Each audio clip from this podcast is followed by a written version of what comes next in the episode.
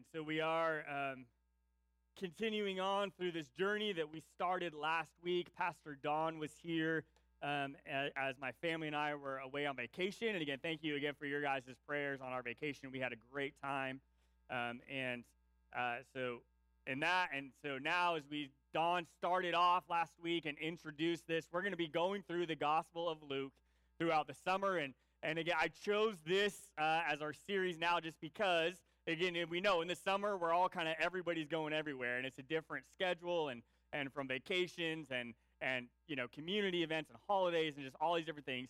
So um, with people kind of this rotating circle of people in and out of the church throughout the summer, um, we're going to just uh, go walk our way through the Gospel of Luke, um, and this will take us uh, to the end of the summer. Um, and then at the end of summer, we're going to kick off fall again with an all church campaign uh, that I'm really excited about. Uh, you're going to hear more about that as we get closer. But so, if again, as you're here, you walk through, we're going to be covering two chapters a week in Luke. And so, again, if you miss a Sunday, if you're gone, just you know, you can go ahead and read the next two chapters, and then you'll kind of stay caught up with us as we move through it. Um, with that said, is that we're um, we're not going to be able to possibly cover the entire gospel, right? And even two chapters of scripture on a on one message is more than we're able to clearly communicate. So uh, again, we're going to be, as we go through it, we're going to just kind of be picking highlights and stuff. But the goal here is to give kind of a 30,000 foot view of the Gospel of Luke okay, and, and the story of Jesus that it covers. Um, and as we do that, like I said, some weeks we will cover through, um, you know, um, talk about both chapters. Sometimes just, I'm just going to grab out um, certain stories. But um, last week, I said Pastor Don laid a great foundation for us on the Gospel of Luke and who, who Luke is, is just who wrote this gospel. And again, a gospel is a story about Jesus and about his life. Okay, and Luke um, is one of uh, the gospel writers that is in, in our Bible. We have four gospels in our Bibles it's Matthew, Mark, Luke, and John. All four of them are different versions, different stories of Jesus because they're by different authors and they all come from a different perspective. Now, Luke, again, uh, wrote Luke, and Luke is half of what he wrote because the second half of this book is actually the book of Acts. Okay, so he also wrote the book of Acts. So Luke and Acts were all written together as one whole story. Um, and Luke was is a non-Jewish writer. Okay, and he was he was a guy who was not one of the twelve disciples. Okay, now two of our gospels were written by one of the some of the twelve disciples. This is Luke was not. Now, Luke did travel with the Apostle Paul, um, and he was close, you know, like kind of one generation removed from Jesus. Um, and but he wrote his gospel later than Matthew and Mark, okay, and he wrote it with a different perspective than Matthew and Mark, but he also wrote it with a different purpose. Now, he directly told us his purpose in chapter one, as Don showed, right, that he wrote um, again to the non-Jewish world right? Because all the disciples were Jewish men. He was writing from a non Jewish perspective to the non Jewish world. Um, and um, he was also, again, his goal was to ensure that everything we were hearing about Jesus, that we learned about Jesus, was in fact true. He's saying, because there's lots of rumors, there's lots of stories, there's lots of all these things coming through, and he says, hey, I'm going to write this gospel from this, this uh, Gentile perspective, right? And he focuses on some fine details. Okay, and notice also as we go through the gospel, we'll notice he also focuses on miracles and healings. Because as a physician, right, this would have been a lot more miraculous from to him, these physical healings, than to even just the normal person. Right? And so we see these things come out in his writing. Um, and then I just as as these first couple chapters, um, Don uh, again pointed out last week of saying, what is your passion really for? Because Luke, as a trained physician, as a non Jewish person, had an incredible passion for Jesus. And is our passion truly for Jesus as well, right? And as we study Luke's writing, we can see that. And so he, again, last week, as Don laid the foundation, focused on what is our passion for. Right? And now today, um, as we get into chapters three and four, Okay, I want to focus on our identity. Okay, now our identity, again, who are we? Okay, we can even say, to kind of simplify it even down a little further, is saying, what is our name and what does our name represent? As we know, names have different meanings, right? Again, even as you think about that, oftentimes even the last name of people, right? Um, even showed sometimes their profession or the things that, again, they were passionate about. Now, with that said, is that's not true in our culture today, or really even in our world. As you know, again, you inherit your name. In fact, um, again, just as parents, right? Again, we give our the name to our kids, right? And even it's not a lot of times we just pick it based on what we like or or you know popular name of the time or whatever it would be. Um, but I, I know there that as a parent, we take we take careful, um, you know, uh, about how how we name our kids, and we have reasons why we named them what we did. But again, in that said, is because what we hear about ourselves, what the names that we go by, um, feed into our identity, right? Feed into what we believe about ourselves. And what we believe about ourselves becomes our identity, and that then affects our daily life. Again, as we um, hear in our culture, our broken world, we hear about abuse. We hear about, you know, hard situations and I guess so many times, right? And the, again, as we've looked at before in Scripture, that we know that hurt people hurt people, and and we of, if you dive into some of these these horrible situations and realize that this abuse or even an abusive person was hurt probably likely when they were a child or, or earlier in their in their life. And and sometimes again it's even just words right that can really damage us that affects our identity about what we believe about ourselves. And our identity becomes incredibly important and now, as we continue through Luke's gospel, we see um, Luke giving us this big picture about identity. So, today, like I said, we're going to kind of take an, an overview of chapters 3 and 4. So, I invite you to open your Bible to Luke chapter 3. That's where we're going to start. And I'm going to glance over some of these things um, and, and, and summarize some of them for you. But as you'll see in Luke chapter 3, um, we have this first section of Luke 3, verses 1 through 20. Okay, now this is through the whole first two chapters. He was going back and forth between John the Baptist and Jesus. Okay, and even through through the, the Christmas story, um, as Luke gives it, it's intertwined with the birth story of John the Baptist. Okay, and so um, in these first, again, 20 verses of Luke chapter 3, um, we see that he gives us um, John's identity and John's role. Okay, he tells us again the role of John the Baptist right, was to pave the way for the Messiah. Okay, because the Messiah was coming, it was going to turn the entire religious landscape upside down. Okay, and John was the guy that kind of paved the way for that. He, he jumped in. Again, he was weird. He lived in the wilderness. He did things differently. He, he, again, known, right, his identity, right, was John the Baptist. He baptized people. He dunked them under the water. And that was the core of his ministry and the core of his teaching right, was that we're going to be washed clean from the past because something new is coming. Okay, and John's identity and his role, again, Luke kind of identifies this and lays it out here in these 20 verses. I want to highlight for you this morning Luke chapter 3, verses 15 and 16. Okay, Luke chapter 3, verses 15 and 16, where it says, Everyone was expecting the Messiah to come soon, and they were eager to know whether John might be the Messiah. And John answered their questions by saying, I baptize you with water, but someone is coming soon who is greater than I am, so much greater that I am not even worthy to be a slave and untie the straps of his sandals. He will baptize you with the Holy Spirit and with fire. Okay, so John clearly understands his own identity and his role and how that identity then dictates his role, right? He's like, no, my identity is not the Messiah right? Don't mistake me for that. And my role, right, is to pave the way because I'm baptizing you with water, but the Messiah, the real Messiah, right, is going to be even more powerful. He will baptize with the Holy Spirit and with fire. He will purify you, and he will, through fire, right, and representing that, purify your sins and cleanse you and change your identity with the Holy Spirit. Okay, so John clearly understood his identity and his role. Okay, and then we see um, the next section, okay, in, in John um, 3 21 and 22, is the transition between John and his identity to Jesus. Okay, and, and this section uh, gives us, um, again, that we all know and seen, is Jesus' baptism. Okay, this is the official baton passing between John and his role to the Messiah that he was paving the way for okay, is, is that Jesus is baptized by John in Luke 3 21 and 22. And then we see at the end of verse 22, okay, we see he we see the voice of God the Father. Okay, and this is after the, the Holy Spirit ascends on Jesus, right, as a picture like a dove. Okay, and Jesus becomes completely spirit filled, right? And then and then the the Heavenly Father's voice comes from heaven, right, and says, You are my dearly loved son. You bring me great joy. Again, this is, an, this is one of the few places in Scripture that we see all three pieces of the Trinity present in same, exactly the same moment.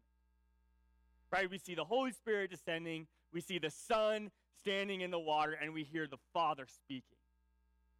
Right? And we see all three parts of the Trinity present in this one moment. Okay, and this is this is a big deal. This is a big transition, right? And moving because this sets Jesus up, right, for his public ministry to start. Not only the transition from John to Jesus within the gospel, but it's also, again, this big transition for Jesus from carpenter to rabbi.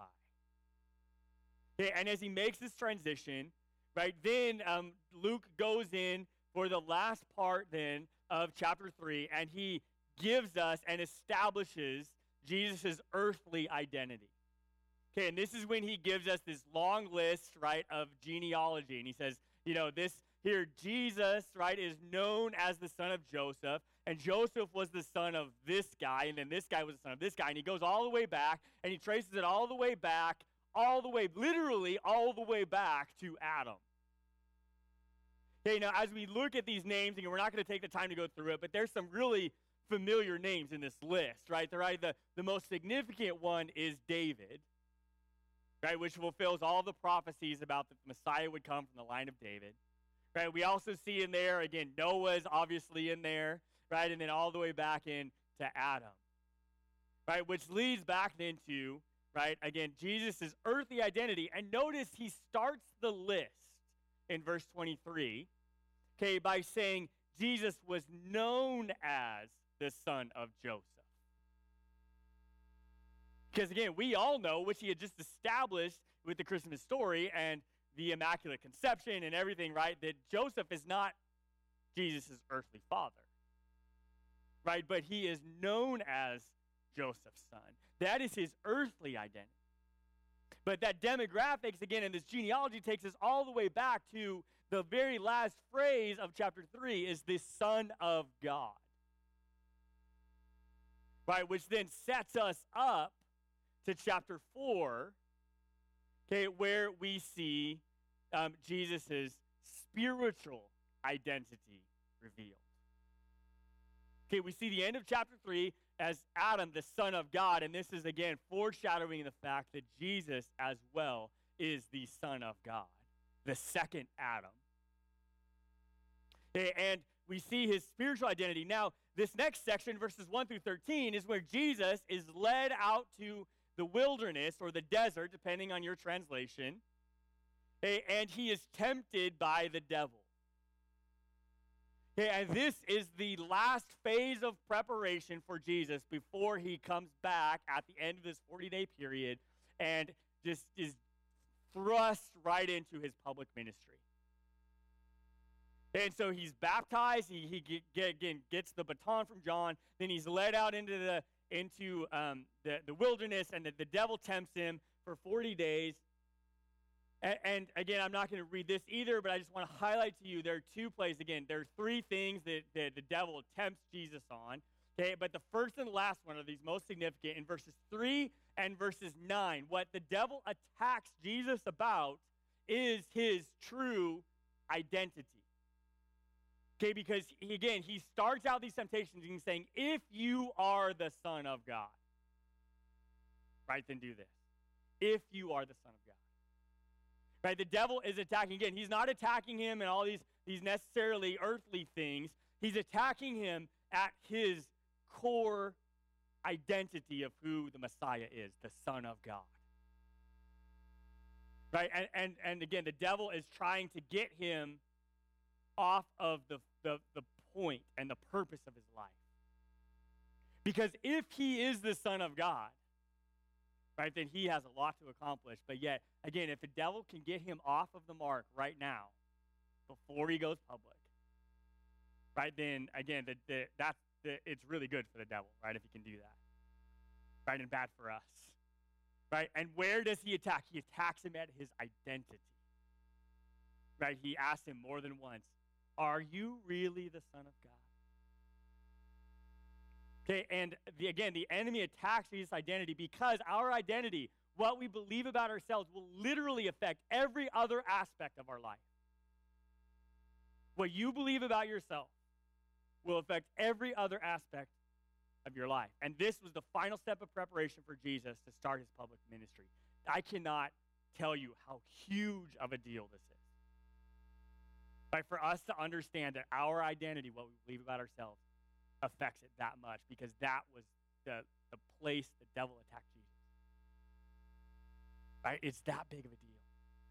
And as, as we think about that and as we realize that, again, they're saying, now what is the implications of that for my journey and my faith journey with Christ? Right? Where does my identity lie? What is my true identity as a follower of Jesus? Right? What what identity am I supposed to live out? Again, is it is it my my my humanly given name? Is it is it the thing that I do? Is it how much money that I make? Is it is it the things that I do for fun? What is it that's going to define me? Right? As I live out my identity. Now, in 1 John 2 6, it tells us this. It says, Those who say they live in God should live their lives as Jesus did. So as we ask this question, what should my what should my identity be? Right? Again, John tells us if you if you want to follow Christ, if you want to live your life in God, then that means you should follow the example of Jesus. He becomes our example, right? He becomes what my goal in life again, or as we would say, he is the destination of our journey. Right? And Jesus is what we follow.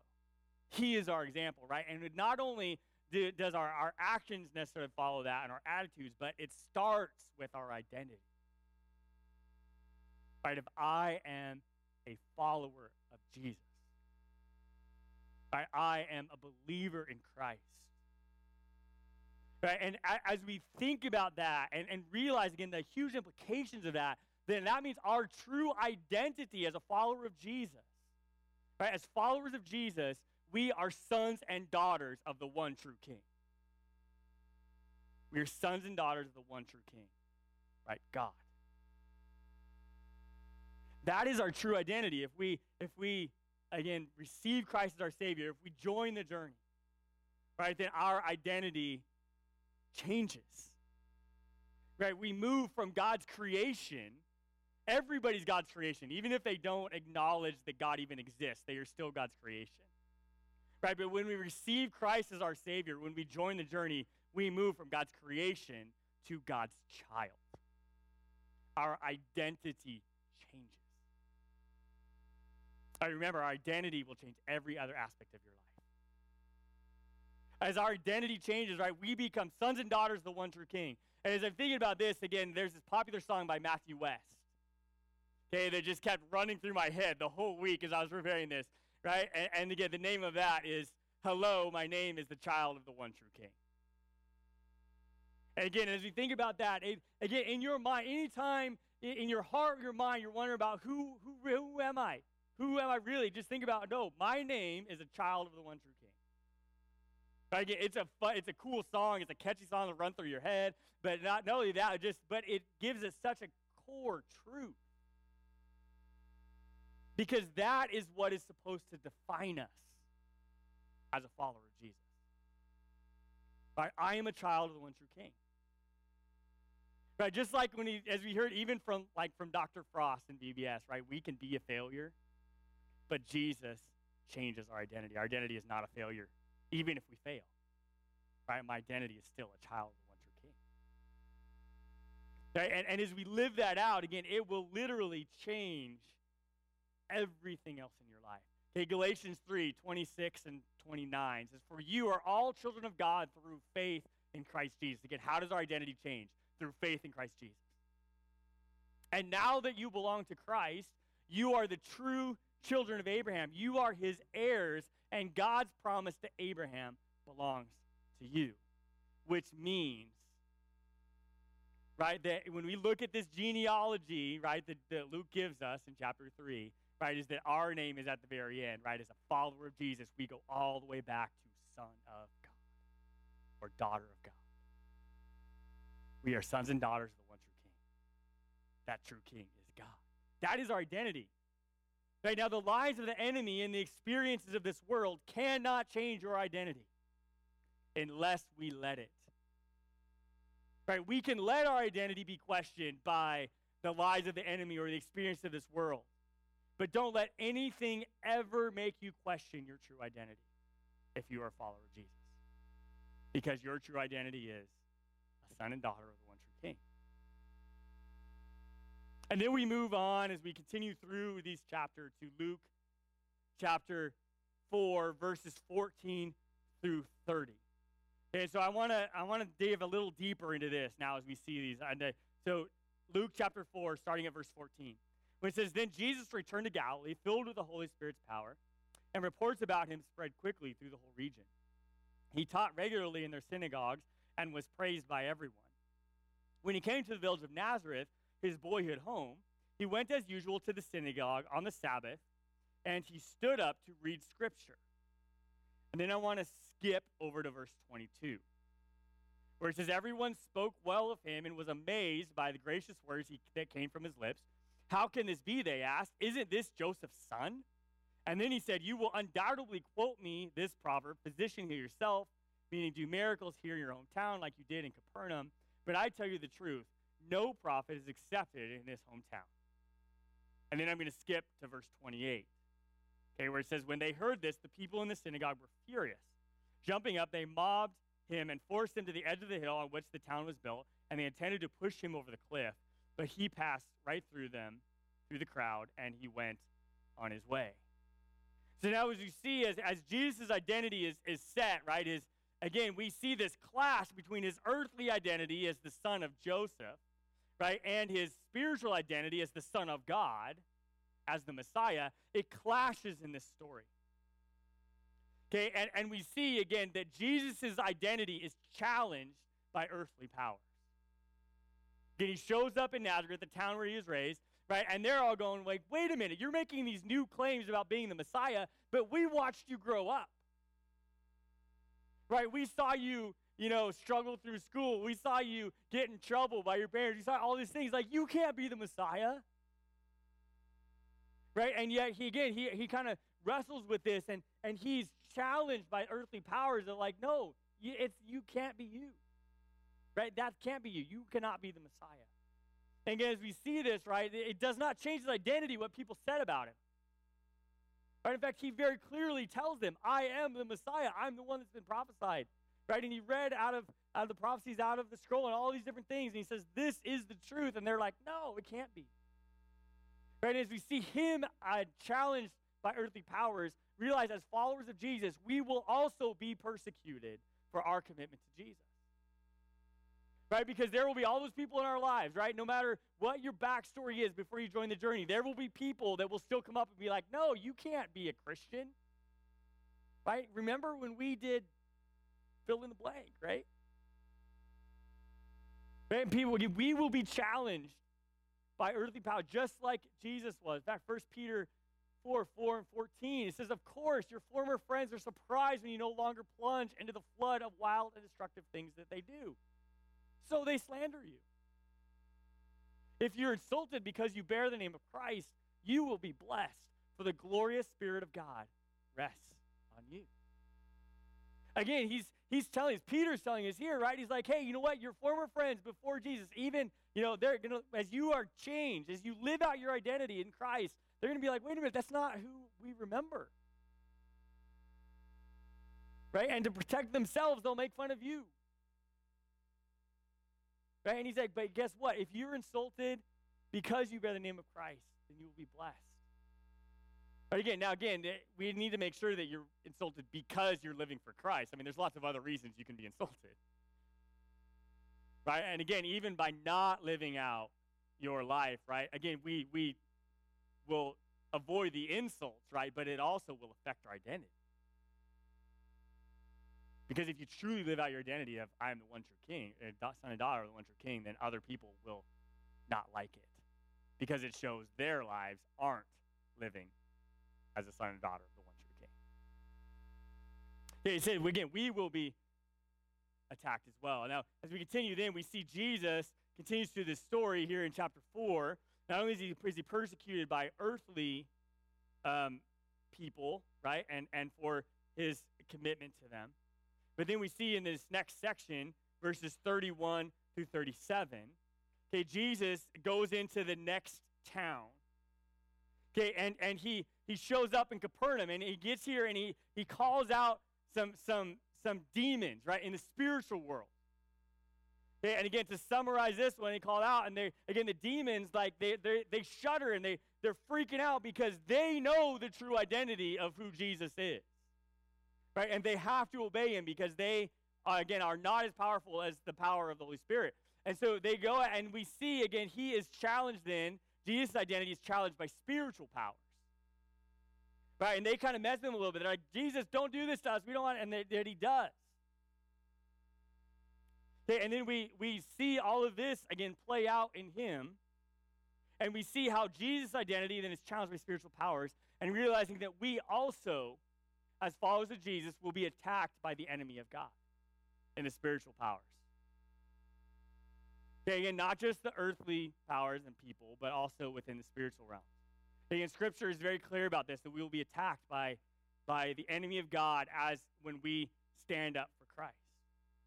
Okay, 1 Peter uh, 5, 8, and 9 tells us to stay alert and watch out for your great enemy, the devil. He prowls around like a roaring lion looking for someone to devour.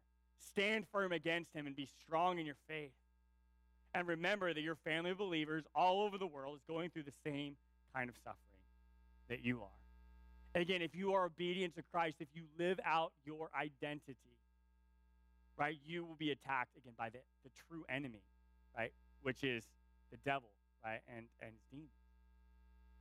Hey, literally this morning, as, as we were getting ready, like, again, we were dealing with some things and the sounds and all these things. And I'm like, guys, I'm like all the songs we're singing are calling out the enemy, and, and I'm calling out the enemy in the message. Like, we just got to deal with the sabotage that's going to happen today, but we're not going to let it mess us up. We're going to fight back. Hey, again, I just want to say again this, this morning, um, you know, there's so many times in our own lives that we have to fight back. Again, let me be clear. By choosing to follow Jesus doesn't, um, doesn't bring on the attacks. Okay, choosing to follow Jesus doesn't bring on the attack, it just makes us more aware of them. Right? Because before we live our identity as a child of God, right, we're being attacked. We just don't know it. Right? We're just kind of, um, again, we're unaware. In fact, in, in 2 Corinthians 2.11, Paul tells us, right, he says, Satan will, will not outsmart us, for we are familiar with his evil schemes. When, we, when you change your identity, you become a follower of Christ, I'll just open your eyes to things you never saw before. Okay, and you become un, you become aware of what's really going on and what this world's really about. Right? And and then we instead of being target practice as God's creation, we can fight back as God's child because we are not unaware anymore. Again, God following Jesus doesn't bring on the attacks, it makes us aware of what's really happening. When we start doing life with the Holy Spirit after accepting Jesus Christ our Savior, it opens our eyes to so many new things. And we can start to truly fight back. And then we um, we see Jesus then in these last few sections in, in Luke 4 38 through 41, we see Jesus lives out his identity and his role physically. Okay, meaning he goes, and again, I encourage you to go on your own time and to read these stories Okay, verses 38 through 40. Okay, we see again, Jesus goes out, he, starts healing people. Okay, and, and he starts doing all of these miracles. Okay, and again, his physical life changes from being a carpenter, right, to being a rabbi and to teaching. All right, after following Jesus, okay, our um, our physical lives will change. Okay, when we after we follow Jesus, our physical lives will change. 1 John 5 18 and 19. We know that God's children do not make a practice of sinning, for God's Son holds them securely, and the evil one cannot touch them. We know that we are children of God and that the world around us is under the control of the evil one. Again, we are children of God. That is our identity. Right? Even if the world is evil and fallen, it, it, it has no power over us. Okay, and yet our physical lives will then change. The things that we do, right, our identity dictates every other moment of our life. Our, our physical lives will change as we continue to journey forward with Christ. And then we see in these last few verses okay, of Luke 4 in verse 42. It says, Early the next morning, Jesus went out to an isolated place, and the crowd searched everywhere for him. And when they finally found him, they begged him not to leave them. But he replied, I must preach the good news of the kingdom of God in other towns too, because that is why I was sent. And so he continued to travel around, preaching in the synagogues throughout Judea. Okay, so we see him not only does he, he live out his role physically by healing people and teaching people, right, but he lives it out his, his spiritual role, right? And that is, right, to spread the gospel, right? The way of salvation, the fact of the, the finding the grace that he's bringing as the Messiah. Right? We realize again also not only will our physical lives change after following Jesus, but after following Jesus, our spiritual lives will change. Okay, 2 Corinthians 5 19 and 20, it says, For God was in Christ, reconciling the world to himself, no longer counting people's sins against them, and he gave us this wonderful message of reconciliation. So we are Christ's ambassadors. God is making his appeal through us. We speak for Christ when we plead, come back to God. And again, as Jesus said, No, I can't stay right here with you guys. I got to go and spread the news wider. Right? He again sets the example for us of what how our identity, you know, plays out for us is that we also have to spread the news of Jesus. Right? As we live out our spiritual identity of a child of God. Right? And we have to go and do that same thing that Jesus did. Right? As we fight back against the real enemy. Again, the enemy's not each other, it's not other churches, right? It's not even this, you know, this world. Right? The enemy is the devil, right? And the spiritual powers of evil. Right? And that is our true enemy. And as we continue to power forward, not just in our own faith, not just as a church, right, but in our whole world, right? We know what we're really fighting against. Right? Which brings me then to my final thought this morning, and that is this Your identity, what you believe about yourself, will affect every other aspect of your life. Are you living life as a son or daughter of God? Because that is our true identity. Right, we are sons and daughters of the one true King. And I hope that you will join the journey and live out every day as you continue to journey towards Christ right, as God's son and God's daughter. God, we thank you, God, that you change who we are all the way in our identity. And God, I pray that as we leave this week, God, that we would live every moment as a son or as a daughter of the one true King. God, that we would never question our true identity. And God, that you would continue to work in our own hearts and lives as we journey forward in our faith. And God, use our journey, God, to bring others into who you are, God, and to join the journey and to have their identity changed too. God, guide us as we go. Help us to shine your light in this world that so desperately needs you. We thank you. We love you. Guide us this week. In Jesus' name, amen.